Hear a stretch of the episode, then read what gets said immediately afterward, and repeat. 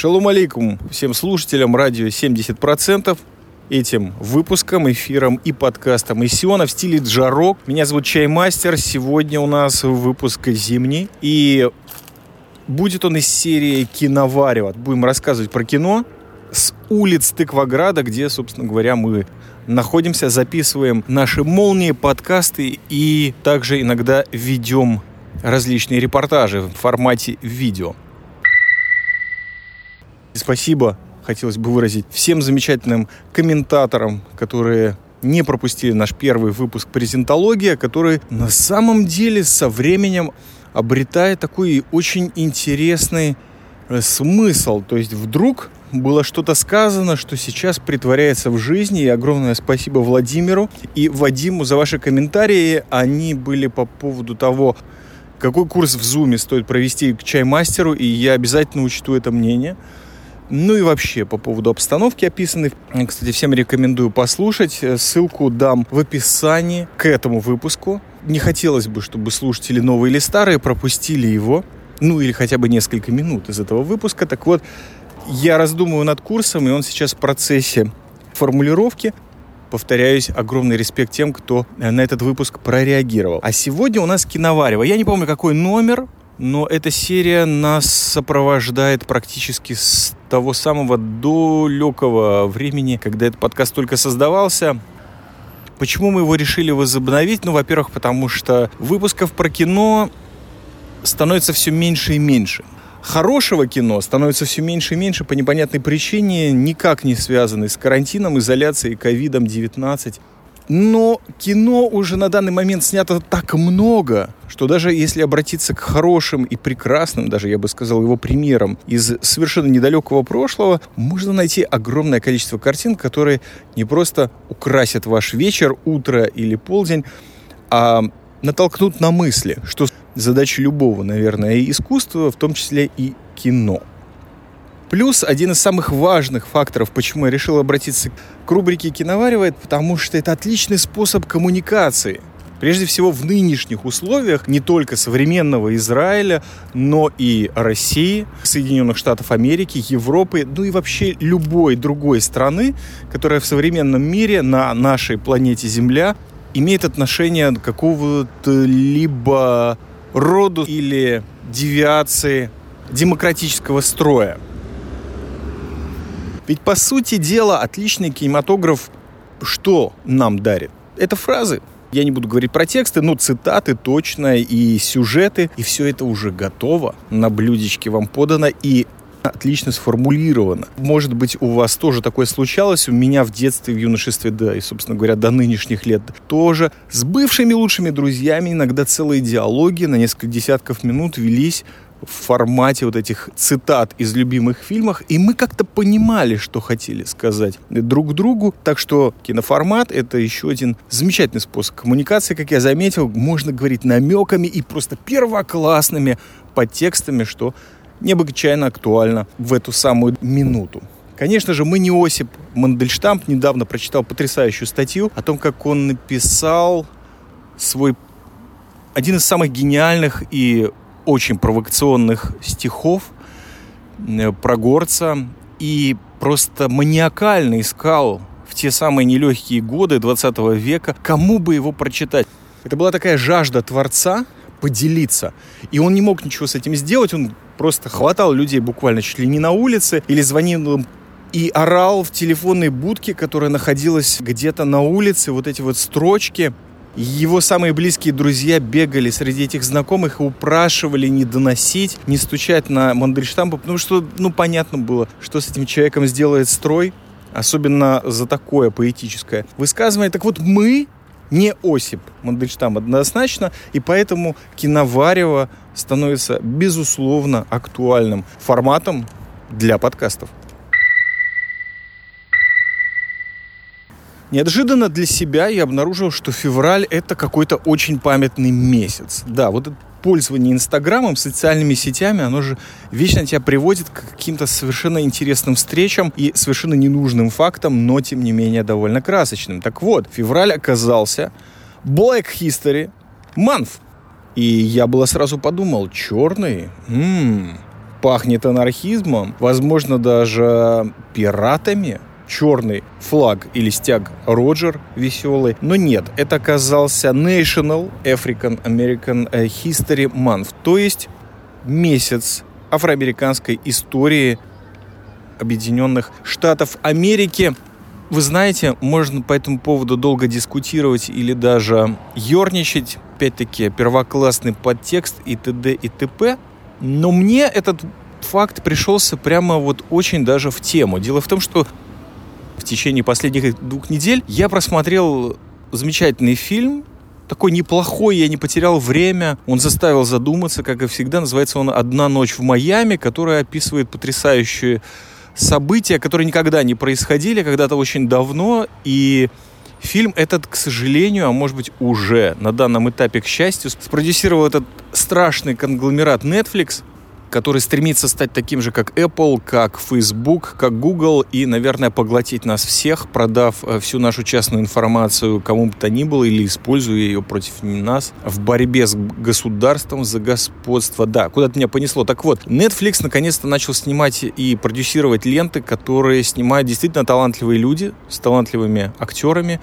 Это кино смотрибельно, как говорят на молодежном сленге. Не кринж, однозначно. Я не буду о нем сильно распространяться. И посмотрел я его и увидел там Малкольма Экса, человека, которому я испытываю глубочайшее я бы сказал, даже уважение ко многим его талантам, несмотря на его яркий антисемитизм в ранние годы жизни.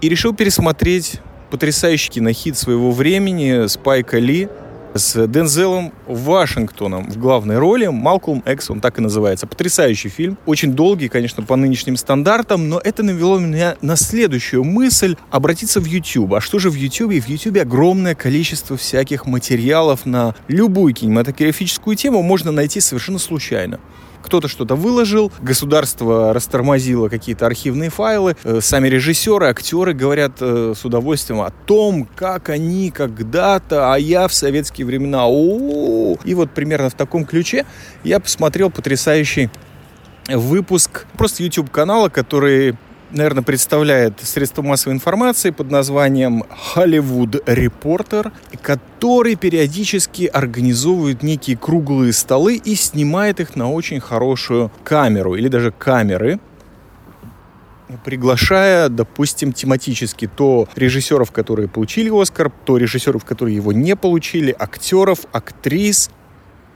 где-то в районе часа ведется беседа на различные темы, которые как бы объединяют вот этих людей. С удивлением я обнаружил, что Дензел Вашингтон, который просто потрясающий, мне кажется, актер современности э, во многих абсолютно фильмах, гениальных, снялся, собственно говоря, Оскаров получил парочку. Ну, если вам неизвестный фильм, это вот «Гнев», «Американский гангстер», «Дежавю», «Эквалайзер» или «Уравнитель», как вы захотите, «Слава», первая премия «Оскар». И, конечно же, тренировочный день, где «Оскар» за главную роль. Кстати, да, я слышал, что сейчас нет мужских и женских ролей, или, по крайней мере, их собираются отменить. Оскары и всяческие призы. Как они будут называться в новом формате, я не знаю. Но, может быть, стоит дать несколько призов за лучшие роли года. Ну, посмотрим, как будет развиваться. В любом случае, я обнаружил Дензела Вашингтона – в качестве режиссера. Я об этом никогда не слышал, ну просто потому что огромный объем информация обваливается, рушится просто на голову чаймастера. Ну и плюс наши вот эти обстоятельства последнего времени года или даже трех.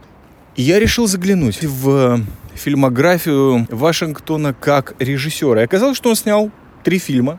Все на ту или иную тему афроамериканцев, вымышленные или не очень сюжеты и работы, которые как раз вот в эту тему движения жизни черных очень важны кажется, так называется. Но вот без истерики, понимаете, без позора вот этих бесконечных погромов и того ужаса, то есть, э, который сопровождал и абсолютно никак не отражал идеи тех людей, которые боролись против расизма в Америке и против других совершенно тотальных и страшнейших несправедливостей, которые с афроамериканцами творили другие американцы. Дензел Вашингтон на данный момент снял три фильма. Первый — это «Антуан Фишер», дебютная его картина, снята была в 2002 году. За ней последовали «Великие спорщики» 2007 и в 2016 году «Ограды». И только в последнем фильме Дензел Вашингтон играет главную роль. Во всех других это либо роль второго плана, либо роль такого человека, слова которого стоит слушать с вниманием и уважением. Я хотел бы упомянуть здесь, это не совсем его режиссерская работа, но вот буквально в 2020 году или в 2019 он уже выступал как продюсер картины Ма Рейни Блэк Баттом. Я не буду ее переводить на русский язык, потому что это бессмысленно. Первые два слова — это имя потрясающей блюзовой певицы, американское начало 20 века. Последние два слова — это название одной из самых известных ее песен. Я еще не посмотрел, но увидел отрывки, и там Вайола Дэвис, потрясающая актриса, которая, слава богу, и где-то благодаря Дензелу Вашингтону она сыграла главную женскую роль в фильме «Ограды», получила Оскар за нее совершенно заслуженно. Так вот, в этом фильме она играет главную роль, саму Ма Рейни. Этот фильм, к сожалению, является последней картиной другого очень приятного и действительно талантливого актера Чедвика Боузмана, который буквально в прошлом году скончался от рака. Э, он известен вам, конечно, ролью черной пантеры, которую я вот не хотел называть в контексте фильмов Дензела Вашингтона, но пришлось. И роль, говорят, тоже потрясающая. И, собственно говоря, фильм уже, естественно, посмертно посвящен ему. Но речь пойдет о первых трех, которых я назвал на данный момент. Это три фильма, которые исследуют человеческие судьбы. Перед тем, как мы перейдем к краткому описанию сюжетов, почему я рекомендую посмотреть? Ну, просто потому, что это классический Голливуд прежде всего. Здесь стоит пояснить, что же означает фраза «классический Голливуд» по мнению чаймастера. Ну, прежде всего, это хорошо снятая, доступная история, сюжет, которая помимо того, что доступна зрителю, она еще и имеет хоть какую-то близость или актуальность для режиссера, который ее снимает. Если этот режиссер еще и снимается в этом фильме в какой-либо роли, то это совсем супер классно, потому что в голову приходит и, конечно же, Спайк Ли, который прекрасно блистал в, на вторых ролях в своих собственных фильмах. Безусловно, Джон Кассаветес, который снимался в фильмах, чтобы заработать деньги и снять свои шедевры. Ну а в культуре, которая более близка мне чисто по временной линейке, это, конечно же, Василий Шукшин, бесподобный. Чем еще классичен Голливуд для меня в трех кинокартинах Дензела Вашингтона? Это прежде всего еще и потому, что дарят надежду. Возможно, в этом выпуске я буду повторяться, но да, надежда это очень важный элемент. Я не говорю о хэппи-эндах, потому что ну, по крайней мере, в этих фильмах показаны такие драмы и трагедии, в которых хэппи-энд, он довольно сомнительный. Это просто несколько строчек текста, которые как-то завершают сюжет, во многом основаны на исторических событиях, по крайней мере, в двух первых картинах. Но вот именно надежда правильно подвести зрителя, это, конечно, очень важный момент голливудский, который я отмечаю. Ну и, конечно же, пример борьбы очень разнообразный. И против себя, конечно же, но также против системы, против государства, против расизма, против несправедливости. Первые два фильма вообще происходят в рамках очень серьезных систем. И это «Флот» в Антуане Фишере и «Колледж» или «Колледж» в «Великих спорщиках». Третий происходит на улице, но на частном дворе, я бы сказал. То есть это все-таки еще дом, частная собственность, но тем не менее в этом частном доме развертывается очень серьезная временная ретроспектива на Америку и, конечно же, на жизнь афроамериканцев э, в один из самых сложных периодов 20 века для них. И вот эти факторы, борьба и надежда, их надо уметь показать. Безусловно, огромное количество кинематографа сейчас просто не концентрируется на этом.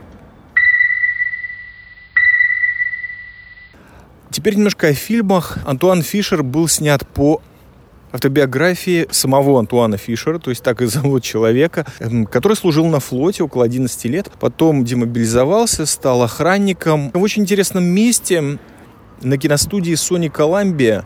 И многим людям, которых мы сейчас называем знаменитости, стал очень знаком. Мало того, те, которые с ним еще заговаривали, знали, что он пишет книгу. Он ее дописал, и когда несколько людей в нее заглянули, ему сразу же посоветовали сделать из нее сценарий. найти режиссера, чтобы он эту потрясающую историю жизни Антуана Фишера э, каким-либо образом снял. Да, реальные события в дебюте Дензела Вашингтона. Второй был снят по статье «Великие спорщики». На самом деле, я не помню, чтобы в Латвии или в России в Израиле я учился только в старших классах. Существовала такая дисциплина, как искусство дебатов, что в Америке, я так понял, издавна преподается и на очень приличном, как всегда, мировом уровне.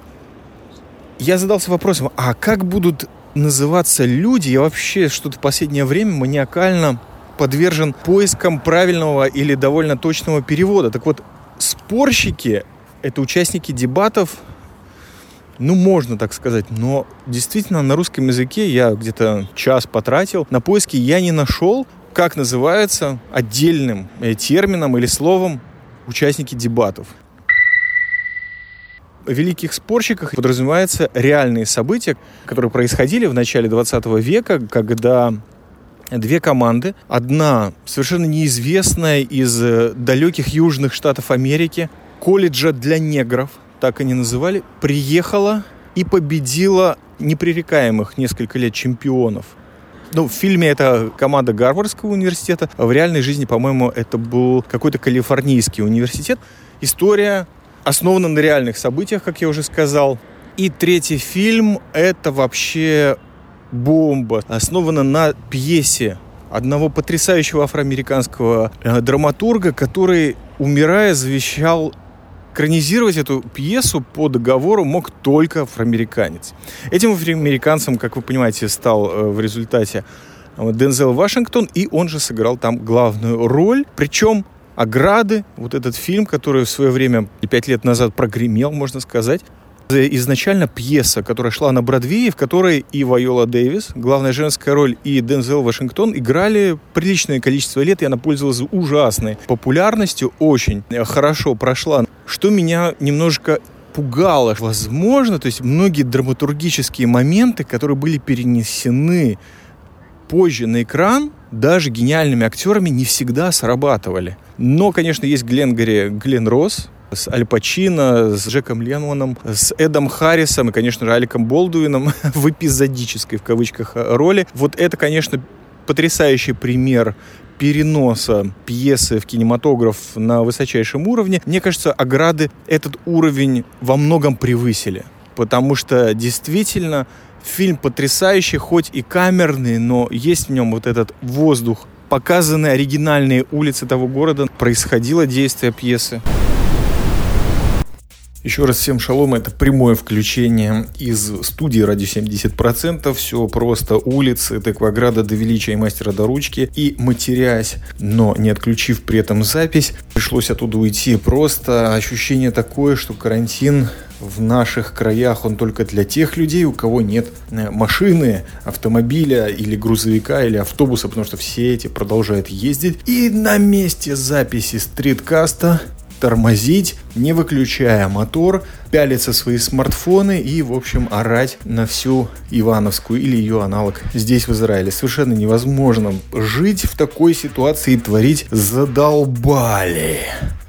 Но вы, замечательные слушатели, терпеливые, можете задать вопрос, ну почему ты сразу-то в студию не пошел? Дело в том, что у нас тут полный бардак, микрофон USB Самсон что-то совсем барахлит, но он, видимо, еще более старый, чем я думал, или использованный, в общем, не фурычит. Поэтому, кстати, ссылочка для всех, если кто-то хочет поддержать наш проект, скинуть нам финансовой помощи или бартером, это в email, а помощи финансово это нам на PayPal или в Patreon. Не чувствуйте себя скованными, пусть ваша рука будет щедра. А мысли отключены на тот момент подразумевалось, что я сейчас запишу легкие сюжеты фильмов, и я вот до сих пор не знаю, стоит ли это делать, но я постараюсь. Итак, первый фильм Антуан Фишер, как вы уже поняли, молодой матрос, или не поняли, матрос военно-морского флота США, конечно же, после очередной драки с членом своей команды осужден командиром и отправлен к психологу со всеми штрафами и со всеми бумажками. Психолога играет, естественно, Дензел Вашингтон, и у него есть ровно три встречи, наверное, три часа, э, чтобы понять, в чем дело с этим пареньком и дать свою рекомендацию ВМФ США, продолжать с ним отношения, так сказать, или нет, вообще списать человека на берег, как это называлось. И завязывается некая очень интересная игра между человеком, который глубоко травмирован, и это Антуан Фишер, герой, и психологом, который тоже травмирован, но профессионально сложен так, что при этом еще может помогать другим. И вскрывается очень интересный момент, есть книга, которая фигурирует в этом фильме. Называется она «Менталитет рабов». Это реальная книга, которая существует. Ее главный герой читает на каком-то этапе своей жизни. Очень серьезно этот момент в афроамериканском сообществе рассматривается, почему насилие к сиротам в приемных семьях, к детям, к родственникам находит вот такие вот ужасающие формы. Ну, естественно, начинается некий путь исправления психолога и путь к себе Антуана Фишера. И это просто потрясающе. Следующий фильм у нас «Великие спорщики», в котором профессор колледжа Уайли в Техасе, то есть глубоко на юге, вдохновляет четырех афроамериканских студентов в 1935 году на создание по дебатам. Выступает вначале в региональном, а потом уже во всеамериканском чемпионате. В конечном итоге выигрывает у чемпионов команды Гарварда и надо заметить, что профессор, как и его ученики, очень и очень даже непростые люди. Отлично показано, что происходило на юге Соединенных Штатов Америки в эти годы, как относились к афроамериканцам, как относились вообще к людям. Есть немножко пролетариата, это всегда радует. И, конечно же, учиться, учиться, еще раз учиться. Люди, видимо, слышали этот клич Владимира Ильича Ленина и очень серьезно его восприняли. Последний сюжет у нас фильм «Ограды», в котором отец семейства, бывший довольно известный футболист негритянской лиги, растит сына, живет, значит, с женой в Питтсбурге, работает на улицах этого города мусорщиком. И, в общем, старший сын ему джазмен, старший его брат инвалид войны. И прошлое у этого человека такое, что когда оно всплывает, и, в общем-то, на этом построена вся пьеса и фильм, конечно, который мы смотрим, Хочется, честно говоря, быстрее сбежать в наше замечательное, светлое, спокойное, недореволюционное будущее. Потрясающая работа, самая, мне кажется, зрелая Вашингтона на данный момент. И так как она сделана, как она сыграна, виден прогресс от первого фильма к третьему, потрясающий и привел меня к тому, чтобы порекомендовать вам посмотреть эти фильмы.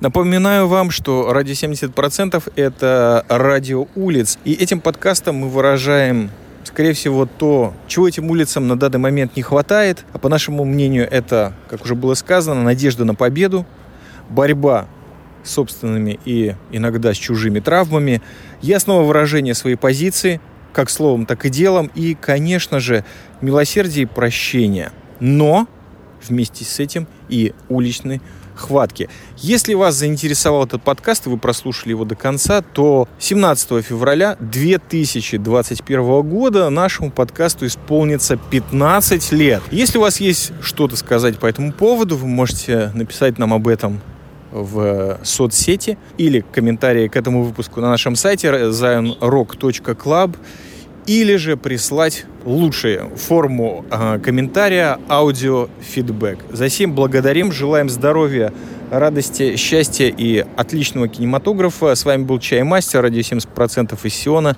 в стиле джа-рок. Пока. Букла